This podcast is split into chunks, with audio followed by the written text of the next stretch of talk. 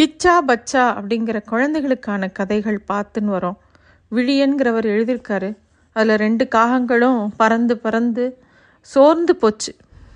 அது எந்த காலத்தில் பறந்துட்டுருக்குன்னு அதுங்களுக்கே தெரியல. ஆனால் பல நூற்றாண்டுகள் தாண்டி பறந்துட்டே இருந்தது. ஒரு நடுராத்திரி கிச்சாவை காணும். பச்சா மட்டும் தனியாக பறக்கிறத பார்த்த உடனே அதுக்கு பயம் வந்துடுது கிச்சா எங்கேயோ தூங்கி போச்சுன்றது ஞாபகத்துக்கு வருது.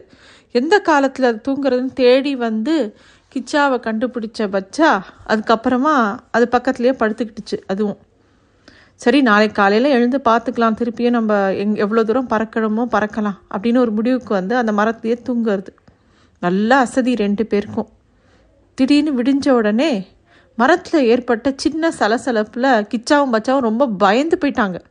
எழுந்து பார்த்தா அவங்க ஒரு பெரிய மரத்து மேலே ஒரு ஐம்பது அடி ஒசரத்துக்கு மேலே உட்காந்துருக்காங்க ஒரு மரத்தில். என்ன சத்தம் இது அப்படின்னு குனிஞ்சு பார்க்குறாங்க அங்கே ஒரு விசித்திரமான ஒரு மிருகம். அதோட கழுத்து நீண்டு இருக்கு. இது வந்து ஒருவேளை ஒட்டகச்சிவிங்கியா அப்படின்னு யோசிக்கிறாங்க. ஆனால் அது ஒட்டகச்சிவிங்கி இல்லை. அப்போ வேறு என்ன? அப்படின்னு பார்க்கும்போது அதை விட பெருசாக இருந்தது. பற்கள்லாம் நீளமாக இருந்தது உடம்பெல்லாம் பச்சை நிறத்தில் இருந்தது கழுத்தில் அங்கங்கே வெள்ளை நிறம் இருந்தது. கிச்சா பச்சா இருந்த அந்த கிளைக்கு பக்கத்தில் அது முகத்தை அப்படியே கொண்டு வந்து காமிச்சுது. அது எவ்வளோ ஒசரமாக இருக்கும்னு நம்ம கற்பனை பண்ணிக்கணும் அப்போ. அந்த விலங்கு இவங்க ரெண்டு பேரையும் பார்த்து ரொம்ப ஆச்சரியமாக பார்த்துது. நீங்கள் யார்? உங்களை நான் பார்த்ததே இல்லையே அப்படின்னு அந்த விலங்கு சொல்லித்து. கிச்சா ரொம்ப நடுங்கி போய் நாங்கள் தான் காகங்கள் எதிர்காலத்துலேருந்து நாங்கள் வந்திருக்கோம் அப்படின்னோடனே அந்த விலங்கு கிட்ட நீங்கள் யார்? நாங்கள் உங்களை பார்த்ததே இல்லையே அப்படின்னு கிச்சா சொல்லுது. உடனே பார்த்ததே இல்லையா? அப்படின்னு ஆச்சரியமாக அந்த விலங்குக்கு ஆச்சரியம் மட்டும் இல்லை அதிர்ச்சியாகவே இருந்தது. அப்புறம் தலையை குனிஞ்சுட்டு கொஞ்ச நேரம் யோசனை பண்ணிவிட்டு திருப்பியும் அந்த காக்காவை பார்த்தது. எங்களை டைனோசரஸ்னு கூப்பிடுவாங்க. நாங்கள் நான் ஒரு ஆராய்ச்சியாளன். நீங்கள் என்னை பார்த்ததே இல்லை அப்படின்னு சொன்னதுலேருந்து ஒரு விஷயம் எனக்கு புரிஞ்சிடுத்து. எங்களோட இன இனம் வந்து கூடிய சீக்கிரம் அழிய போகிறதுங்கிறது மட்டும் எனக்கு தெரிஞ்சு போச்சு. நீங்கள் எப்படி இங்கே அப்படின்னோடனே நாங்கள் பின்னோக்கி வந்துட்டுருக்கோம் காலத்தில். ஏன் நீங்கள் அப்படி வரீங்க அப்படின்னு இந்த விஞ்ஞானி கேட்ட உடனே இந்த டைனோசர் கேட்ட உடனே இல்லை நாங்கள் ஏன் கருப்பாக இருக்கோம்? அப்படின்னு தெரிஞ்சுக்கிறதுக்காகத்தான் நாங்கள் பறந்து வந்தோம் அப்படின்னு சொல்லி அந்த ஞானியை சந்தித்ததுலேருந்து ஆரம்பித்து ஒவ்வொரு விஷயங்களும் சொல்லிக்கிட்டே வராங்க. குடுவையில் சந்தித்தது நிறைய பார்த்தது எல்லாத்தையும் மூச்சு விடாமல் கிச்சா சொல்கிறான் பெரிய சிரிப்பு சிரிக்கிறது டைனோசர்.